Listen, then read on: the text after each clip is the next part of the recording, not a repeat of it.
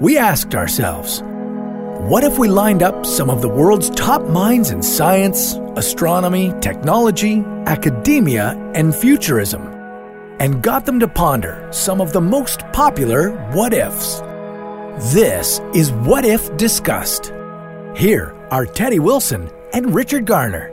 Welcome to another episode of What If Discussed. I'm Teddy Wilson. And I'm Richard Garner. Today's question and episode is What if we discovered aliens? This is a big one, and we have a lot on deck today. Richard, right out of the gate, what excites you the most about exploring this question, exploring the potential of alien life? Well, I mean, I would first sort of qualify it with my excitement comes from intelligent alien life, right? The of course there's other things to discuss which we'll discuss today, but I mean bacterial microbes don't excite you. Not not to the way to the extent that you would think.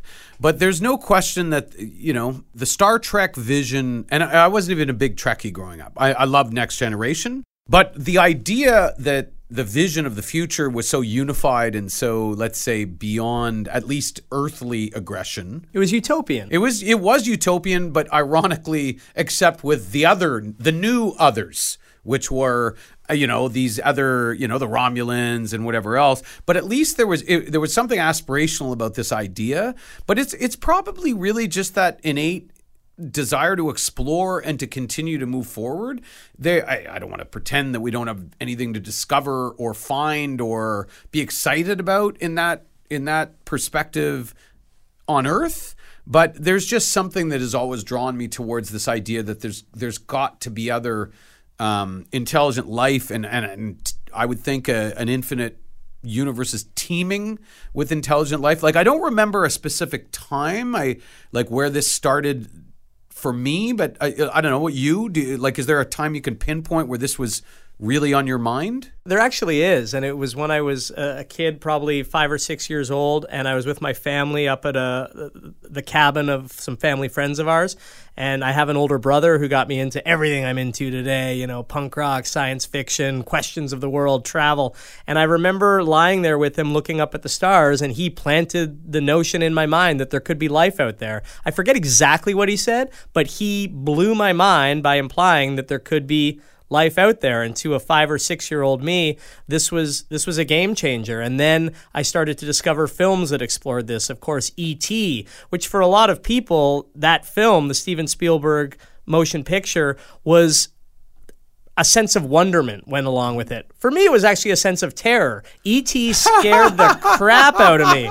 And it scared the crap out of me because I thought he was a scary looking alien. He was a scary looking dude. You know, and I was yeah. young when I saw that movie. Sure. And then the other scene that terrified me was when the house was under quarantine. For some reason, that just really terrified me. Then a couple years later, I watched a movie called The Last Starfighter, which, if you've never seen, is absolutely wonderful. It's an example of going out into the universe and seeing what alien life looked like. And the depiction of alien worlds and and uh, alien races in that film just really captured my imagination. Then a little while later, I discovered on videotape, VHS or beta, I forget which, uh, Close Encounters of the Third Kind. Of course, another very optimistic.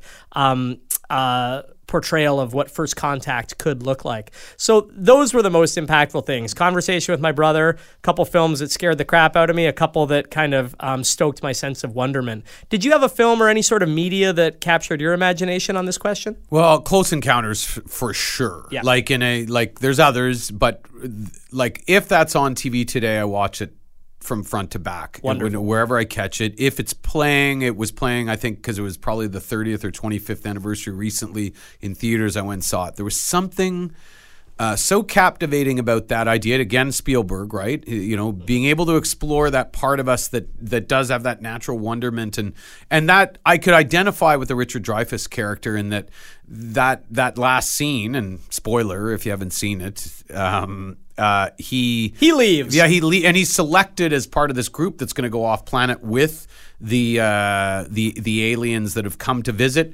the. Um, the good aliens, for lack of a better way to say it, right? I mean, this is not what the depictions became later on in the Independence Day and Aliens and all that, where it was just always uh, you know, some sort of aggressive attack from off planet or whatever. This was still the idea, which I still believe, which is if you have advanced to the point of being able to travel and find ways, whether it's portals, stargates, or the traditional light speed or warp speed, to be able to go to that level, then you have evolved past the petty us versus thems of our world. That's your view. That's my view, and that's why it's probably still aspirational. That movie definitely touches. I loved Arrivals, uh, Arrival or Arrivals. Arrival. Arrival with, um, sorry, her name's escaping me uh, now. Um, anyways, we'll get back to it.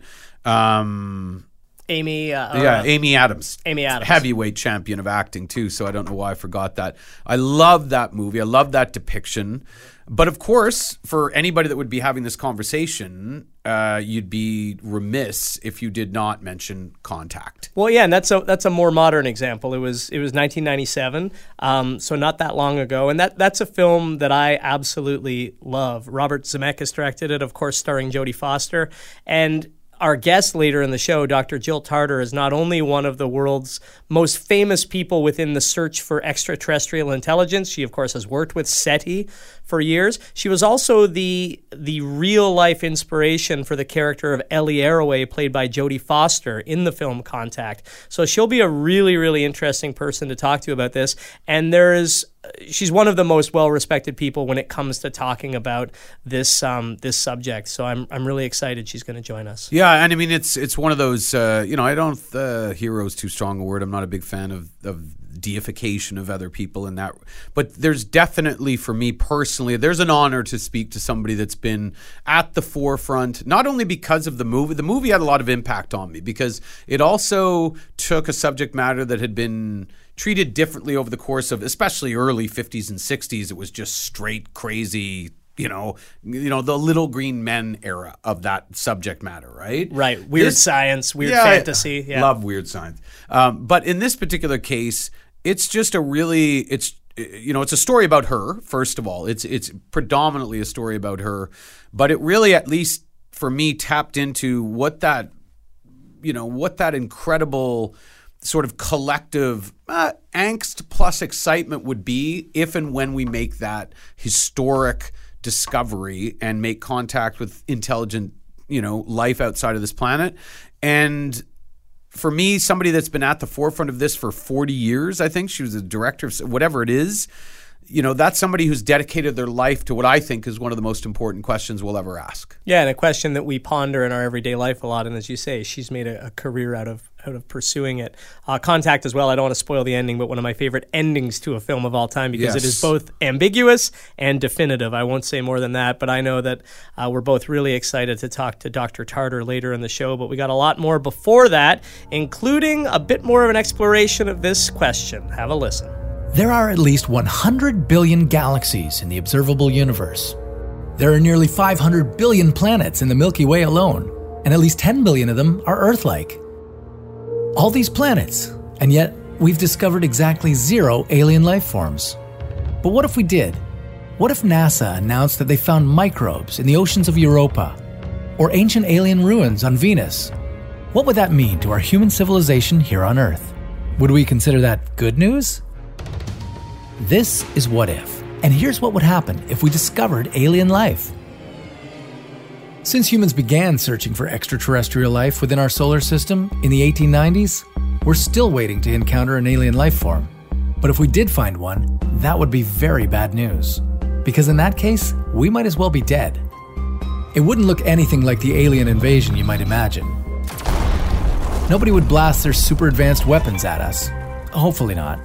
Even if they did, it wouldn't be that much of a problem, because by the time we found alien life, we'd already be on our way to self destruction. All because of the Great Filter. What kind of filter is capable of killing our entire civilization, and why? Let me go back a little bit.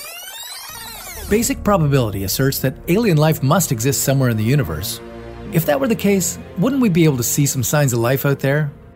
But we don't. The universe seems endlessly empty.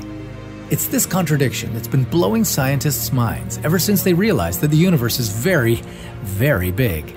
They called it the Fermi paradox. It also says that all species in the universe go through the same evolutionary path, no matter where they're from. First, the development of life anywhere in the universe starts with the right star system and a planet that has just the right conditions. Then, organic compounds assemble themselves into self replicating patterns and eventually evolve into more complex multi cell organisms, all the way up to the species with the big brain that eventually take over their own planet and change it according to their needs. Here on Earth, that happens to be us, humans. Then there's the last step space colonization. That could happen for many reasons overpopulation and the need to spread out to survive, conquest of solar systems one after another, or even simple curiosity. Whatever the reason is, all civilizations will end up trying to colonize space. Some alien species may have been around for billions of years longer than us, but they still haven't shown up here on Earth. Looks like something is making it very hard to colonize a galaxy, maybe even impossible. The Great Filter. Yep, the thing that might wipe out all of humanity. It's something very dangerous.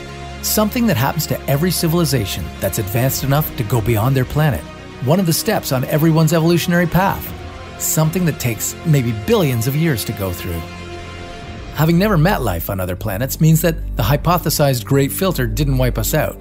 Instead, we might be the first civilization to pass it safely, and the first to reach this level of technology in the entire universe. But just because we haven't seen them doesn't mean they don't exist, or never existed. There's a chance some aggressive alien species might have been on the way to Earth to destroy us all. But since they never showed up on our planet, that means something destroyed their entire civilization before they reached Earth. The Great Filter? Alien life might sound like the most exciting discovery of our time. However, it might be better for us if the universe is absolutely sterile and that there are billions of new planets to be discovered and terraformed. But that's a story for another What If.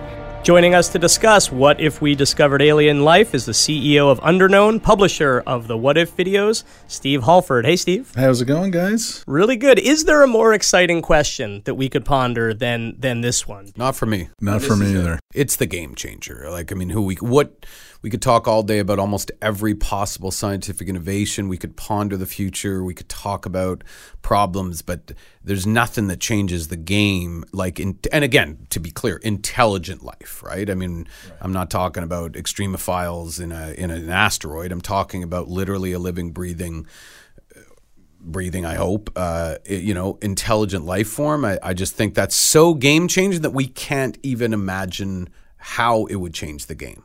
Yeah, and how we as a as humanity would react to that as well, whether it be microbial life or or intelligent life. Certainly, intelligent life is the the sexy option. Steve, when you and the What If team were, were looking into this and researching the video, what did you learn about technology and how technology is either beginning to change the game in terms of the search for alien life or how it may change the game in the near future?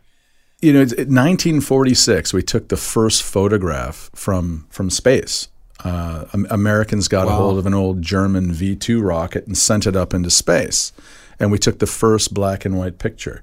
And now you've got satellites we've put in there that have like left our galaxy. You know, they're out in the Kuiper Belt. And the uh, the telescope technology is able to look at exoplanets. Like it's only been something since 1990 that we've known of exoplanets or seen them, and now we can start to see with with this technology what the atmospheres are on remote planets. Mm.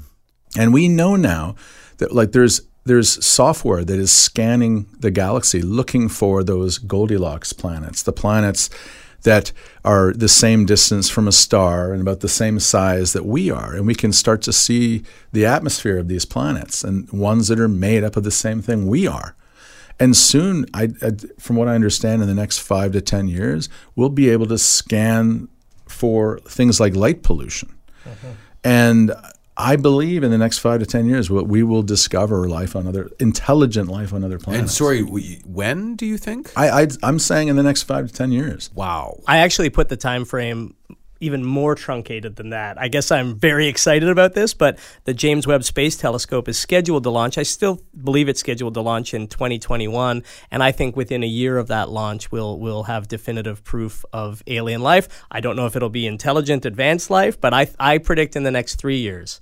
You're going longer than Steve I, No, I? I'm not even joking. I like I my heart skipped a beat when you said that Like it's that. I mean, it, I don't even know how you can muster the appropriate or proportionate amount of, and again, pick your word, excitement or concern or whatever it is. It's so big and game changing because part of me always hoped I would be alive.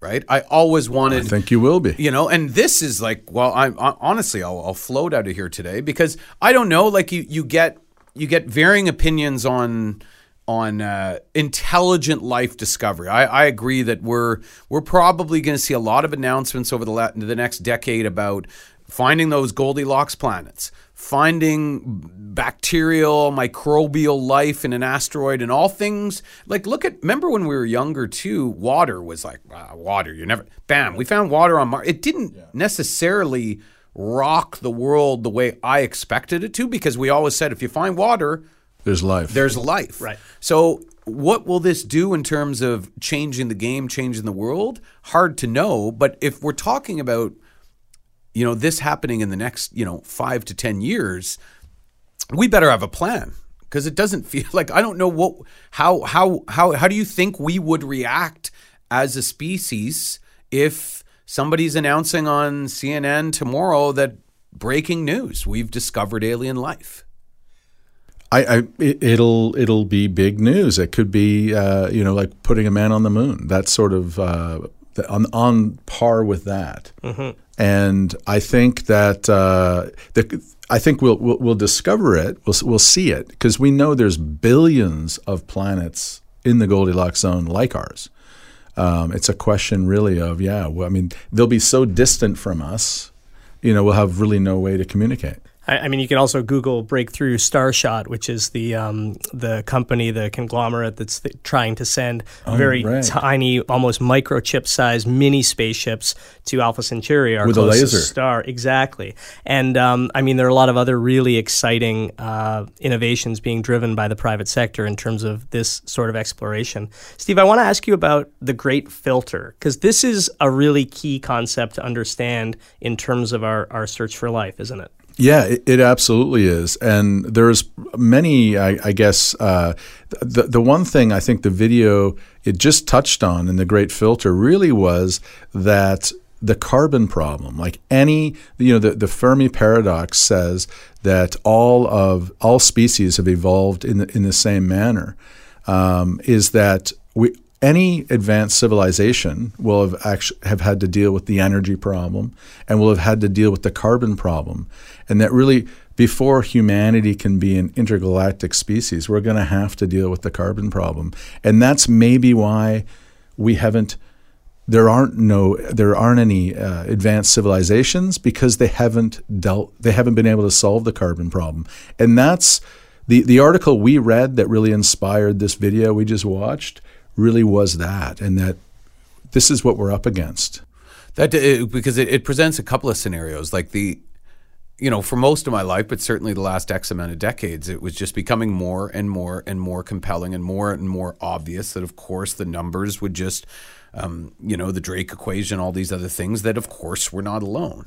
That I've, I have never, and, or at least for decades, considered the possibility of being alone of that being a real possibility. And we've talked about, you know, five to 10 years or, or shorter. But imagine the possibility that it was, in fact, a complete perfect storm on this little blue marble in the galaxy. And that it did, because to your point, we could we could we could do the math. We could look at the billions and trillions of planets, which I do when I say, of course, the odds would say.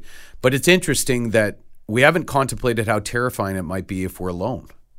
Right. Like it's it's a big it's a big universe to be kind of out here. And I I don't know, there's parts of us maybe that maybe are expecting help in some of our problem solving going forward that if we're able to unite together against you know what I mean? Like and if that's not out there, I I then it makes me a little more worried about what's happening here, which I guess I don't really want to worry about to that extent because I don't know about the solutions. Well, you, you touched on how we as humanity will react, I believe, when, not if, we discover alien life. And there is that notion that we could have this kind of cognitive dissonance. We are not alone. Our, mm-hmm. our brains have not been trained and steeped to deal with this notion that there's something else out there. An intriguing other possibility is if we find out we are alone, what sort of cognitive dissonance in a mass way that would result in. My heart skipped a beat again, but for different reasons there. I would say the prevailing wisdom, you know, in the, for, for the first half of my life was that we are alone. Right. You know, and it's only been, I would say, in recent years that most people are thinking that we're not. Like the, Well, that, and that's that's that's the, I would say the common chronology and trend for almost everybody out there. To your point, I think we grew up where if you even considered the idea or talked about it as a possibility, you were like, ah, come on, like you weren't taken You're nuts, seriously. yeah. You're nuts. But it was the to your point, the technology, the Hubble telescope, and and ultimately the Webb James Webb telescope that's coming that just overwhelmed us with numbers that were were almost impossible then to reasonably refute right? I mean, when you got into just in our galaxy that we're, what are we, hundreds of billions or trillions of planets just in our galaxy, and we're not even talking about how many galaxies out there, it just seems, it seems more unreasonable to believe we're alone now, doesn't it? absolutely. Yeah, absolutely. Like, which is a weird thing. It is, and you know, there's there's a question I want to ask our guest later on in the podcast as well, and I'll, I'll put it to you guys first, and that is, do you think we're searching correctly? Obviously, we can only search with the technology we have, but a, an idea that um, chronically intrigues me is that maybe we have been visited by alien life. Maybe we have discovered alien life. We just don't know it yet because we're not searching correctly. I mean, there could be planes of existence that we do not understand. Dark matter is something we don't understand. Could there be life in dark matter? Do you think that there is or could be life all around us. We just don't know how to look. I, I direct um, listeners as well to the uh, the film Midnight Special. It's a recent movie Love by Jeff movie. Nichols. Love that movie. And it had, I won't spoil it, but it had a very interesting take on how we could discover alien life. Do you think we're looking correctly?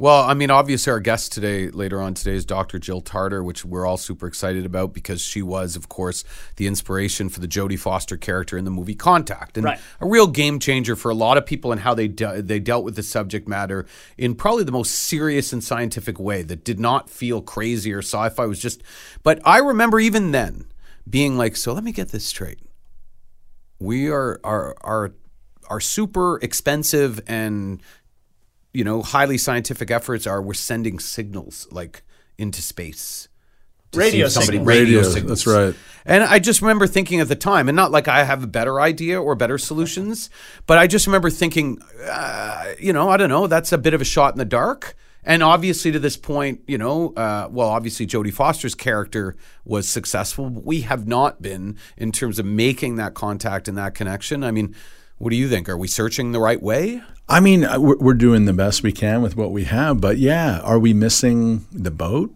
P- possibly. I, I know uh, in, in Los Angeles, there's a huge uh, there's a there's a huge facility there that's listening to what's happening out in outer space, and we have been doing that for many many years, and we haven't heard anything yet. But yeah, are, are we looking in the wrong direction? Are we using the wrong technology? Well, it's a fascinating topic to discuss. Steve, thanks so much for joining us. Thanks for having me, guys. And coming up very soon, right after the break, is Dr. Jill Tarter, one of the world's most famous figures in the search for alien life. Hey everyone, Richard here. We are having so much fun making the show for you. We wanted to find the most knowledgeable experts and people to interview for this podcast. We hope you're enjoying it so far. We're currently creating the next season of What If Discussed, and we'd really appreciate your help. If you like what we do here, support us on Patreon. By contributing to our show, you will get exclusive access to our behind the scenes episodes, you'll get your what if questions answered, and you'll receive a personal voice message. Head over to our show notes and sign up to become part of our Patreon community. In 2002, Discover magazine recognized astronomer Jill Tarter as one of the 50 most important women in science. In fact, in 2004, Time magazine recognized her as one of the 100 most influential people in the world. Aside from the accolades, of which there are many, Jill Tarter is an American astronomer best known for her work on the search for extraterrestrial intelligence, or SETI for short. Tarter's astronomical work is illustrated in colleague Carl Sagan's novel Contact, which was adapted into the 1997 film starring Jodie Foster as protagonist Ellie Arroway, who was largely based on Tarter's work. Welcome back to What If Discussed. Today's question What if we discovered alien life? Joining us to discuss, Dr. Jill Tarter, astronomer and, of course, well known for her extensive work with SETI, the search for extraterrestrial intelligence. Dr. Tarter, it is a true honor to have you join us. Thank you very much. Oh, I'm pleased to be here. So perhaps no greater question that humanity has ever pondered is what if we discovered alien life? So I put it to you. Oh, yeah. What if? Wouldn't that be amazing? Um, and I'm thinking that if it's going to happen, I mean, if it if there is life beyond Earth, that it could very well happen in this century. I think that the century that we're in, the 21st century, is likely to be the century of biology on Earth and beyond. And what do you think the first discovery will be? Will it be a small microbe on Europa? Will it be some sort of more elaborate life? What, what's your prediction for what that life uh, will look like? Well, at the SETI Institute um, a couple of weeks ago, we had a, uh, a panel debate on that question about whether we're likely to find biosignatures or technosignatures first. My bet was on the technosignatures because we're already working on that. We are using radio telescopes and optical telescopes and starting to use the infrared and developing uh, sensitivity to transient signals that we haven't had before. And the, the search for the microbes within our solar system, so biomarkers that we will find with robots or maybe humans, or the biosignatures by studying the atmospheres of of distant exoplanets. That all requires new technology, new rovers, new telescopes. And so it is going to be delayed, uh, whereas SETI is happening now. And so we could succeed today or tomorrow. Well, I, I can say this, and I'm sure I can speak for Teddy here on this, but I mean, it's uh, we're both big fans of the movie Contact, and and and and of course the character that was based on on uh, on you uh, with Jodie Foster. And since that time, and and following your work and SETI's work since then, uh, I've always said to myself, if I ever if I ever get a chance to speak to Dr. Tarter. the first thing I'm asking her about is the Fermi paradox. And I'm not. Is it Fermi or Fermi? First of all, let's get the pronunciation. I've always said Fermi. Okay, excellent. I've so said Fermi, but I'm not Italian. Excellent. Check that box. Because to me, this was something that was frustrating for me to even deal with. I couldn't imagine somebody doing what you were doing, which for the, for the people who aren't familiar with the Fermi paradox, it's essentially, and you tell me if this is an unfair summarization, but it's essentially saying in one breath that the universe is essentially infinite with trillions and trillions and trillions of possible planets but in this in another breath saying well because we haven't found anything or found evidence yet that means there's no other life in the universe. And and i don't know if anything could speak more to the sort of maybe arrogance is too strong a word. Ignorance might be more fair about how we approach this as a species but how do you feel about this idea this notion that because we haven't found quote unquote evidence that that, that it's it's probably evidence that there is nothing to find? Uh, well uh, I don't think there's any paradox. And it's simple. We haven't hardly begun to look. I did a calculation when SETI turned 50 that said here are all the parameters that we need to uh, explore if we're looking for electromagnetic signals. And frequency, directions, time, modulation, polarization, sensitivity, all kinds of things. Nine different dimensions. And I said, okay, so how big is this volume that we need to search through? And when I did that calculation, then I said, okay, here's an analogy. Let's set that volume equal to the volume of all the Earth's oceans. Wow. And how much have we searched?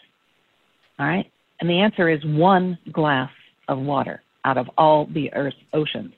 Wow. Now, how much significance can you place in a null result given that scaling? So, this is a huge problem. And we've been working on it with the tools that we have. Fortunately, our tools will get better exponentially because of the uh, improvement in computing, but we've hardly begun to search. And so it's no paradox that we haven't found evidence yet. Wow. And I mean, you know, if we've only explored the equivalent of one glass of water from all of our, our oceans, the other question uh, is not about like volume and our search capacity. It is about are we looking correctly? Are we looking in the right way? I mean, are there planes of existence that we don't understand where that could be teeming with life? You know, we think about things like dark matter that we don't understand. Do you think we're looking in the in the correct way? Could that be the issue? Well, that certainly could be the issue. We could be doing an exquisitely great job at exactly the wrong thing.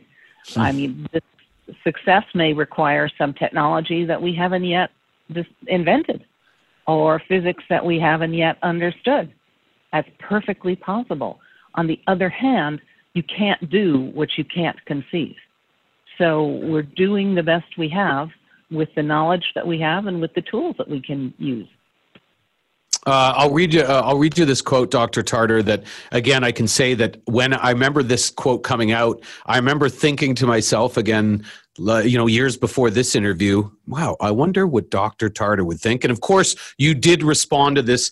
For those people who remember uh, the late Stephen Hawking's famous quote that one day we might receive a signal from a planet, and referring to potentially ha- ha- habitable alien planets and uh, his his response was that we should be wary of answering back. Meeting an advanced civilization could be like Native Americans encountering Columbus. That didn't turn out so well. And then, if I remember correctly, you did respond to that, although graciously and diplomatically, you disagreed. Could you explain? With all due respect to, to Stephen, who was brilliant, no one really knows the answer to this question. And I think there is another possibility, which is um, the the devastation to the native species when um, Europeans reached uh, the New World had a lot to do with disease vectors, and it had to do with um, actual contact, physical contact. And so, uh, what I postulated was if we're talking about a physical contact scenario, then they've come here because we certainly don't have the technology to go there. And if they've come here, that means that their technology is far more advanced than ours. That means to me that they're an older civilization.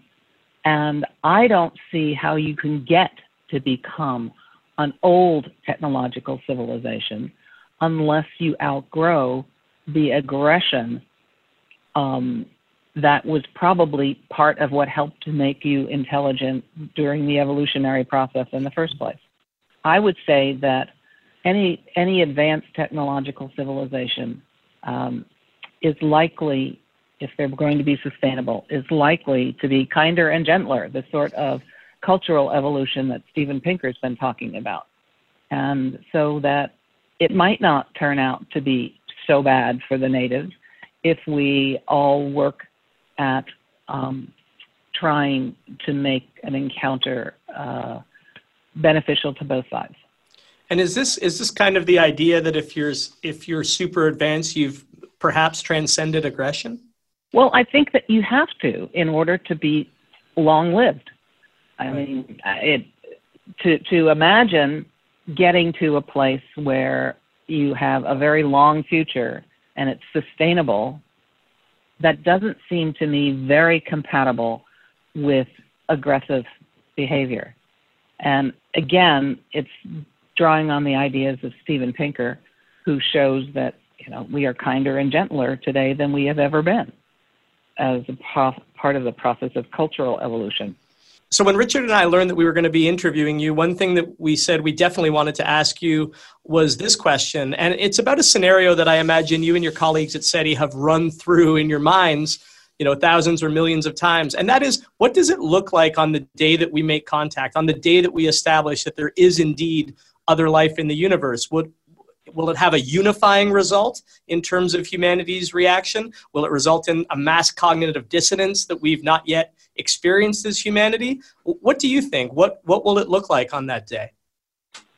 Well, we've talked to to many experts in a lot of different fields and held workshops on this question, um, and the basic answer is that uh, we will respond at the time uh, in accordance to whatever belief systems are in place, right? It's not very helpful, uh, but I think that because so much of the world's population has now thought about this question and uh, it has become part of our cultural ethos, I think that the, the potential for cognitive dissonance is very small. And I uh, imagine that it will be enormous front front page news for maybe a week, and then the Kardashians will do something, it'll go to the middle of the paper. Really? Right? Um, It'll go below the fold I- in I a week. Yeah.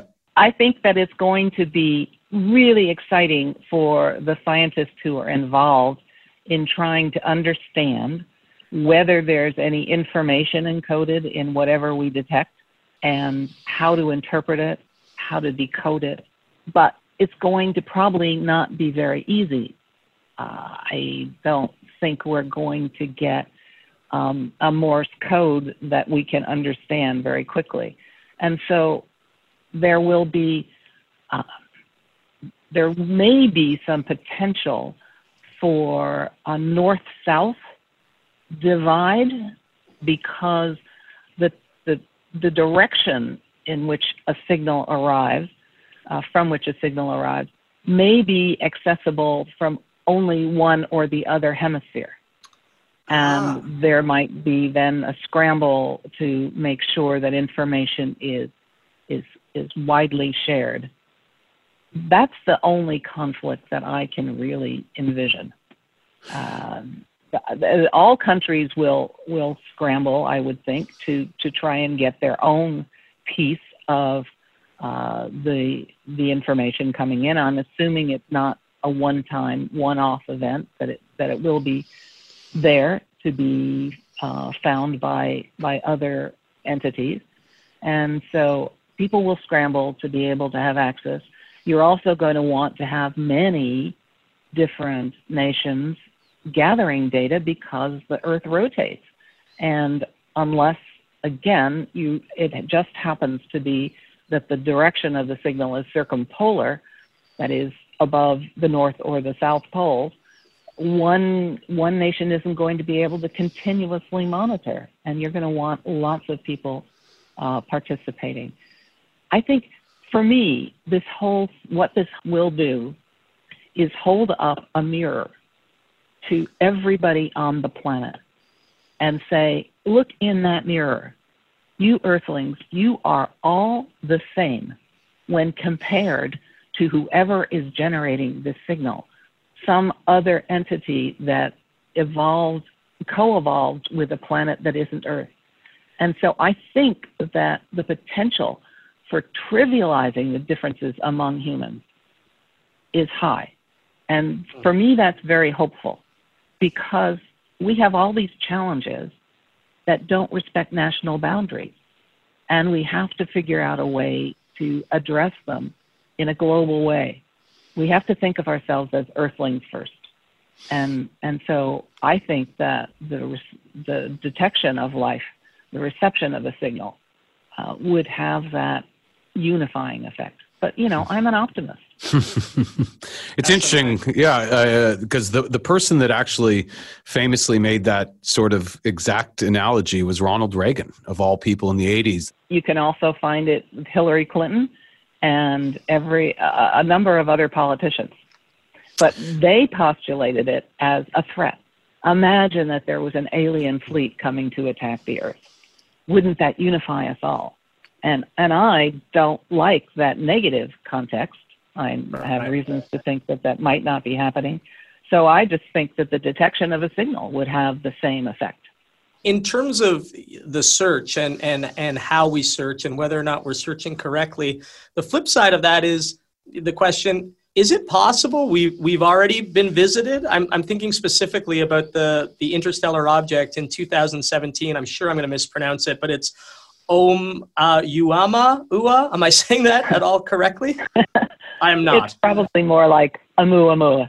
Oumuamua. So this was Right, the interstellar object that passed, you know, in, in cosmic terms, relatively close by to Earth. It was a bit of a, a surprise for astronomers and scientists, and it looks it's a kind of a, a long object. And you know, soon after it passed by, some people began to speculate. You know, it, it, it's a wild speculation, but could this be an alien spaceship? I mean, was this perhaps not a natural object? Could this have been some sort of craft? I know that's a, a bit of a wild speculation, but it begs the question is is there any chance that we have already had evidence of alien life but we just don't see it like that Well, certainly with Oumuamua, we all remembered Rendezvous with Rama. And we used our uh, telescopes to observe it, as did other groups in different at different frequencies, because it was a possibility. This is the first time that we have detected um, an object from another star system within our solar system. Now we've detected another one, right? And with the new telescopes that we have coming online in the next years, we'll be finding lots of these objects because indeed it is possible to swap material between star systems. So we looked at Oumuamua. It was um, kind of a speculative idea, but it was certainly worth t- trying. And it turns out that it's um, it's a particularly strange kind of comet. So. And, and you, you referred to a second interstellar object, and that was, of course, in August 2019, I believe, Comet 21, aka Borisov. In, in looking at both the Muamua and Comet 21 Borisov, did, did we learn anything that we, we didn't know already? Um, well, we have, because of the shape of um, Oumuamua, there have been new theories about how you could take something that um, is not initially uh, long and skinny, and through its eons of interstellar and solar system travel, shape it as it is. Um, so we're the jury's still out, perhaps.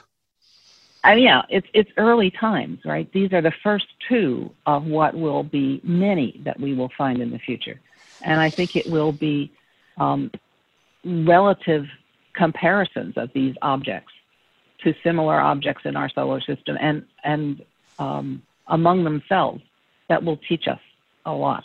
I'm going to make a wild assumption and, and say that you've probably seen Close Encounters of the Third Kind once or twice because I, I picture the scene at the end where obviously they have prepared for not only contact but the the actual migration if you will of x amount of humans you know jumping aboard a spaceship is, is, sort of this cultural exchange for lack of and i wonder about people like yourself if you had the opportunity if that was ever presented. Let's say for instance there was a there was a group that you know we ultimately did make contact and they were looking for people to go off planet. Are, is that something you would sign up for? Is that something that excites you? Yes if there's a caveat if i can send information back. How do you how do you mean exactly? I think it it benefits me to take such a trip. But if i can't pass along whatever it is that i learn then i haven't really helped the rest of the planet.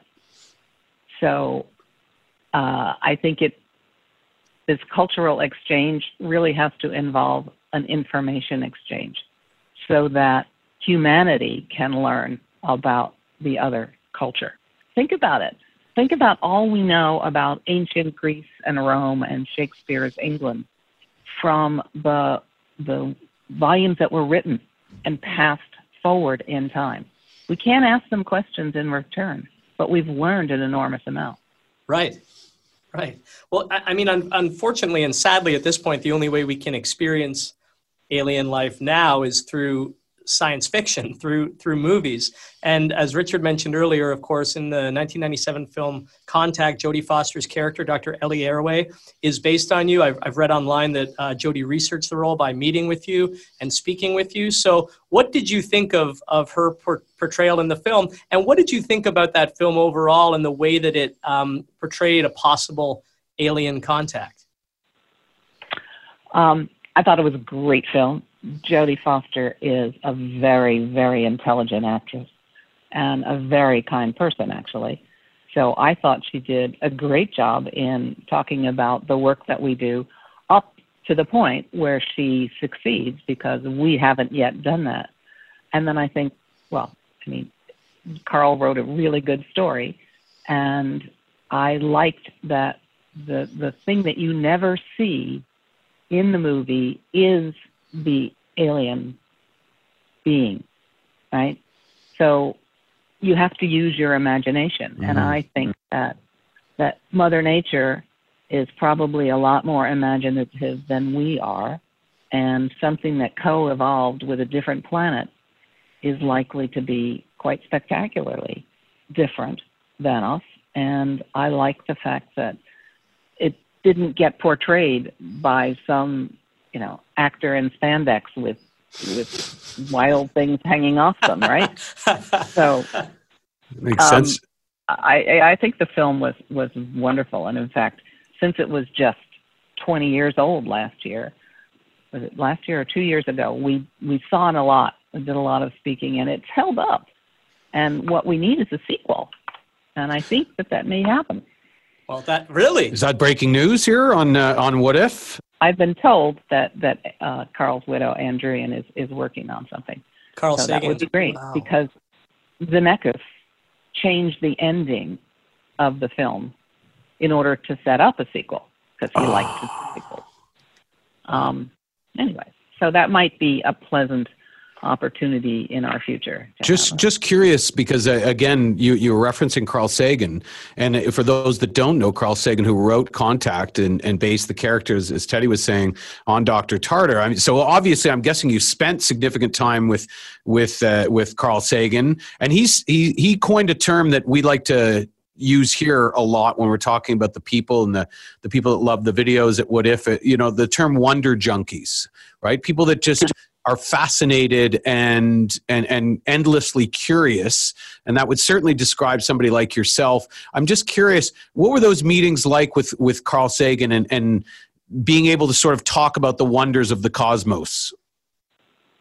Well carl was was pretty amazing. He was a colleague and he was also on our board of trustees at the seti institute when he died.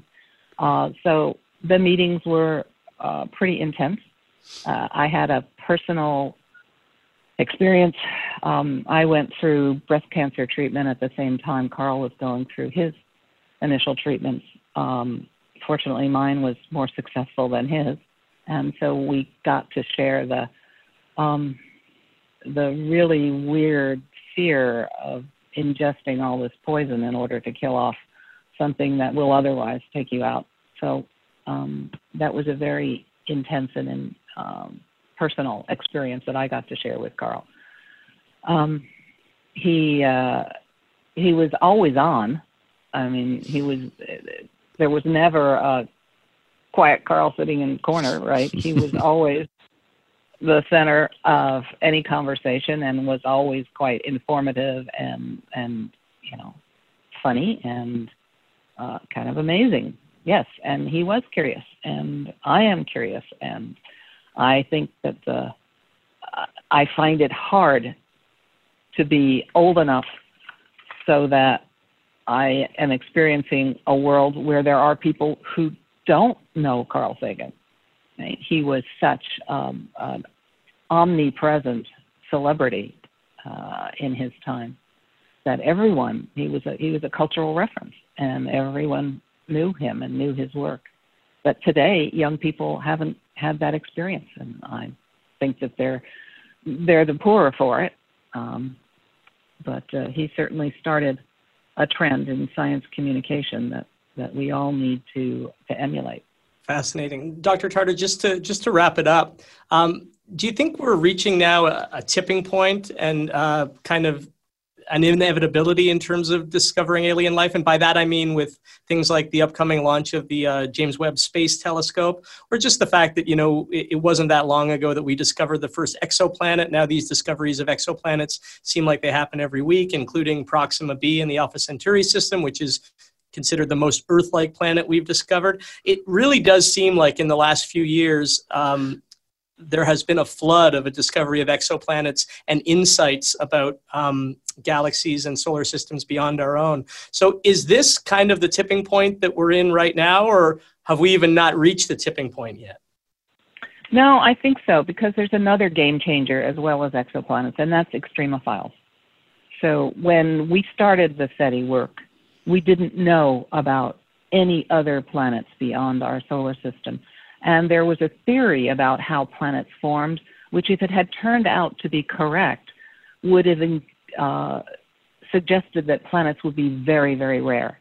And so as part of the original SETI work, we began workshops.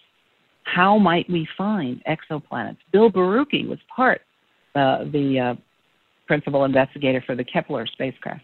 Bill was part of those workshops, and it took 25 years before um, the Kepler spacecraft was launched. But now we know there are more planets than stars. That's a fantastic revelation. And the other thing is that we know that life can exist beyond the very narrow ba- bounds that I was taught as a student, where you had to have sunlight, you had to have uh, sort of neutral pH. It couldn't be too acidic or too basic. Right. You um, had to be not too hot, not too cold, not too much radiation, yada, yada, yada. All wrong. We've now ex- discovered life forms that live in this incredibly expanded uh, environmental ranges. And so extremophiles and exoplanets have been game changers. And I think the game is going to change very rapidly going forward. Yeah, it's interesting to hear people hedge their bets now, and I'm sure you've experienced this more than anybody, going from the years of eye rolling and snickering to now pretty much anybody you talk to is like, oh, well, obviously there's there's intelligent life in the universe. Like, of course, the math just makes sense. Yet, I'm guessing over the course of your life, those people were few and far between.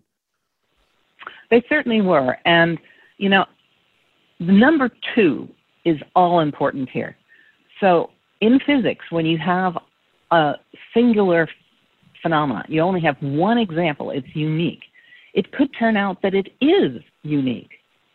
So we could, in fact, be alone. But the moment you find a second example, then you count one to infinity, right? You know that if you've got a second example, there will be many more out there. So um, we do not know the answer to the are we alone question we are trying to do searches that are significant enough that a null result can be interpreted. Um, but we haven't, as we talked about earlier, we really haven't gotten very far with that. But number two is going to tell us that there are lots. We're not the exception, right? Which is, it was actually quite comforting. That's a whole other conversation because it would be pretty lonely out there. Dr. Tarter, we could go on forever. And as Teddy said off the top, it's a, it's beyond a thrill uh, and an honor for us to talk to you. Uh, uh, really exciting stuff. Uh, we really appreciate your work. The world is better for it. And, uh, you know, I look forward to seeing you on the news sometime when uh, contact is made, hopefully in the very near future. But if, if it isn't next week, then uh, we'll we'll we'll catch up with you in in, uh, in in season two and see where you're at. How does that sound? Sounds good to me. And and if I'm ever on the news, you better be asking me hard questions about how I can prove it. Giddy up. We'll, we'll, we'll, we'll, hold you to that. Thank you very much uh, for taking the time today, Dr. Tarter. Thank you so much. All right. Bye bye. More of What If Discussed coming up after this. Hey guys, we'll be back to the episode in just a sec, but I just want to remind you that if you're enjoying this episode, your friends might enjoy it too. So take a screenshot now or screen record your favorite part of the podcast and share it to your Instagram stories and tag us at whatif.show. Help us make science accessible to everyone. Now, back to What If Discussed. This is What If Discussed. Here are Richard Garner and Teddy Wilson. Welcome back to What If Discussed. Teddy Wilson, Richard Garner here. Great discussion, obviously, with somebody that I think we revere might be too strong a word, but we both, you know, respect uh, in terms of this particular pursuit and exploration of the search for extraterrestrial intelligence on this planet.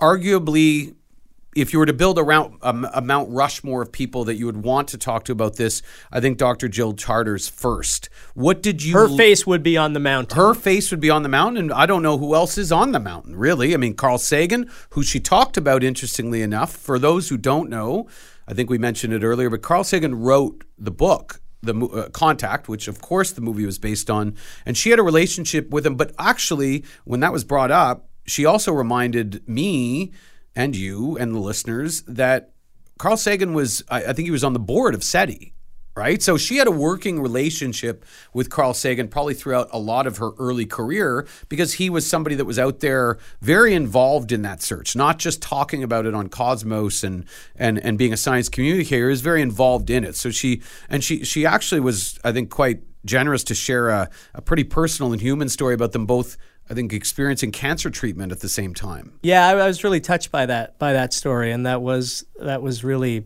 that was amazing of her to, to share that with us and getting that um, that inside perspective and that personal history with Carl Sagan as somebody who we all look up to so much. Any sort of wonder junkie, I think, knows the name Carl Sagan. Most of us have have um, dove into his work pretty extensively in our in our curiosities. I was struck by how she's still so optimistic and emboldened because, mm. you know, if if you de- devote your life to something and it does not come to fruition, uh, you, I think you could react one of two ways. You could, you that could light your fire even more uh, to pursue what you've been pursuing and try to find those answers. In this case, alien life, or it could uh, kind of have the opposite effect, and it could make you a little bit disenchanted. Uh, I love that she's still so emboldened, still so optimistic that this is inevitable and that it is it is imminent, and her excitement about this is infectious. She actually sort of gave us a bit of a reveal there i thought. And i remember feeling a bit emotional when she said it because she she did it a bit in that sort of self-deprecating manner you would do. But you could probably if you had her you know if you were if you were measuring her vitals there's there's probably a real emotion there. Because she said well the difference between me and the character jodie foster played was sh- the the ellie arroway in the movie was successful Mm. Right, right. That that film basically starts with getting the message back, and she, and you could. I, and I remember my heart dropped because she was essentially saying, "We, I haven't, we haven't," and you you know that she she like she must have watched that and and been you know of course inspired, but also you know there's that FOMO or for lack of a better whatever, right? You you you worry that maybe you're never going to be able to come into work that day and hear that signal coming in from some intelligence species. And and really, if your life's work has been dedicated to this, you just hope for her that this happen. A that it happens to her that they are successful at SETI to be able to make that connection, that contact. Yep. But also that if and when there is a discovery that it does happen within her lifetime and our lifetime i want to be around for it as mm-hmm. well i definitely want to be around for it as well and i think that also that question uh, of are we searching correctly is one that we can also continue to explore. Not going to lie to you, Teddy. When you asked her that question, I remember thinking, wait a sec, Teddy is asking the person who has been at the forefront of the search for 30 to 40 years um, if we might be searching incorrectly. And again, speaking to her grace, to her overall integrity rather than be somebody who'd be defensive and go, Well, what are you talking about? How dare you? She was like, We very much could be. She's a scientist. Yeah, she was a scientist. She, she didn't miss a beat, though. She was like, almost like, Yeah, like, you know, like, I'm open to whatever. I want to ultimately make contact, but she was certainly willing to explore the possibility that they have been uh, doing it wrong. And if she reacted poorly to that, were you going to explore the possibility of a new co-host? no, I mean honestly, in that, it, like I was, I was worried because you, you know it's kind of in the line of, of when they say don't don't meet your heroes, right? right. You know, you're worried that somebody you might hold in, in higher esteem and then they, they they demonstrate to that they're human and that would have been a very human response to to to feel like you know a default to say you know, what are you attacking my No, but she was as a scientist, to your point, she was very much like almost, yeah, let's let's start broadening out the search. Let's come up with different ways. Yeah. And even when we brought up you know Jodie Foster, right? Which you know you're always wanting, you're hoping to hear that the, the experience was good, and I was I was thankful to hear from her that indeed her experience with um, you know, studying Dr. Tarter and her work yeah. uh, over the period of getting ready for the movie was, in fact, a very positive one. She had very good things to say about her. Yeah, and that she did a lot of research and a lot of homework. I actually interviewed Jodie Foster, which was a highlight of my life because I'm such a fan of her, her acting.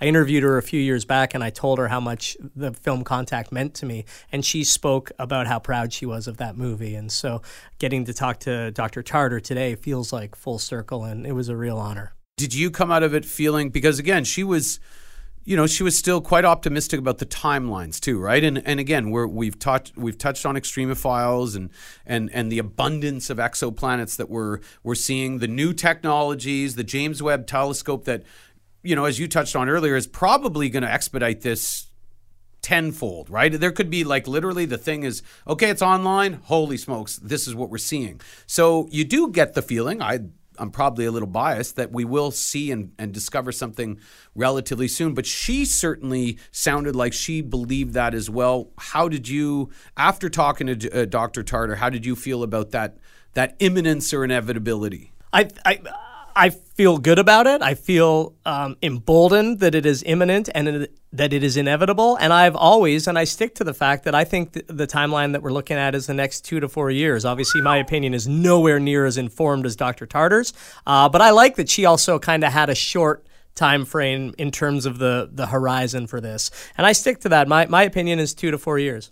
Well, I mean that's super exciting to me. I would. Uh I would like, and she, she she broke some news on some stuff as well. I remember her sort of giving us some insights into, um, you know, into some of the work, but also the potential of a sequel for the movie Contact, which nobody like. I've never even heard that suggested. I mean, it's a it's a movie that was made in I think 1997. I think she said Robert Zemeckis had, I don't know if he had, did you say he had two endings or something like that? Where one, the ending that was ultimately, you know, in the final cut implies some possibility of moving forward. So if they come out with like Contact 2, and again, you heard it here first, I would be, I would take that as a consolation prize in lieu of seeing and or making contact in the near future. Because you think the timeline's a little longer. I worry that it is. Yeah. I, I mean, it's just too hard. The other thing that stood out was her reaction about how this would go down, right? She was actually I don't want to say like she I don't want to make it sound like she was cynical, but she certainly was alluding to the way media is today, the lack of attention span, the echo chamber, and that essentially it would be big news for like a couple of days and then the Kardashians in her words would do something else and it would be taken off the front page or the front fold as you said. I love that she said that. It would go below the fold. Yeah, below the fold. I I don't want to believe that. I can't say that there's tons of evidence that would suggest we just don't have no, it's unprecedented. But I'm I'm of the belief that when this happens, the world stops. I think uh, part of what will dictate the degree to which the world stops, or certainly how long it stops for, how long it dominates the news cycle, for example, will be something that we've talked a, a little bit about in this episode, and that is what the alien life looks like. If it's microbial, if it's on Europa, versus if it's intelligent life, fully formed life, um, life that is more advanced than us. I think those two possibilities will help to dictate how long it stays in the news cycle. Microbial life, I can see, I would agree with her. I think over a pretty short time span, it will kind of fall below the fold in terms of press coverage. But if it's intelligent life, I don't know. I think it changes everything, and I don't think there's ever another headline written for the next two years. And I would hope you're right because I have, I there have been discoveries that I've seen, whether it be exoplanets and stuff like that, where I've been reading, like let's say a CNN web, and it's like the eighth story. Right and there's seven other stories and i'm like what? Like how is this buried? Like this is literally the game changer for how you know life would move forward yet we're still at that place where it's not necessary literally until a spaceship comes and lands on the white house lawn i don't think it gets our attention you know in the way that it should. Right and I think, like Fox Mulder and the X Files, both of us want to believe. Yes. I also want to believe that it could have a unifying effect on humanity. I think that might be a little bit naive, but I'm going to stick to that um, naive hope. Truth is out there, my friend. It is indeed. We just have to find it. Well, thank you again to Dr. Tarter for joining us. That was an absolutely fascinating chat. And thank you, listener, for tuning in for another episode of What If Discussed. You've been listening to What If Discussed, hosted by Richard Garner and Teddy Wilson. Thank you to researcher Jay Moon. Technical producers Adam Karsh and Antosia Fiodor. Producers Ira Haberman and Stephen Henrik. Supervising producer Richard Garner. What If brand and channel supervisor Raphael Fay. And executive producer Steve Hulford. For more, visit whatifshow.com forward slash podcast. This has been an Underknown Media production. It feels as if the world is moving at a faster rate than ever. Every day, smartphones are getting smarter, AI is becoming more intelligent, and our environment seems to be getting worse. If you were to travel 50 years into the future, what would the world look like?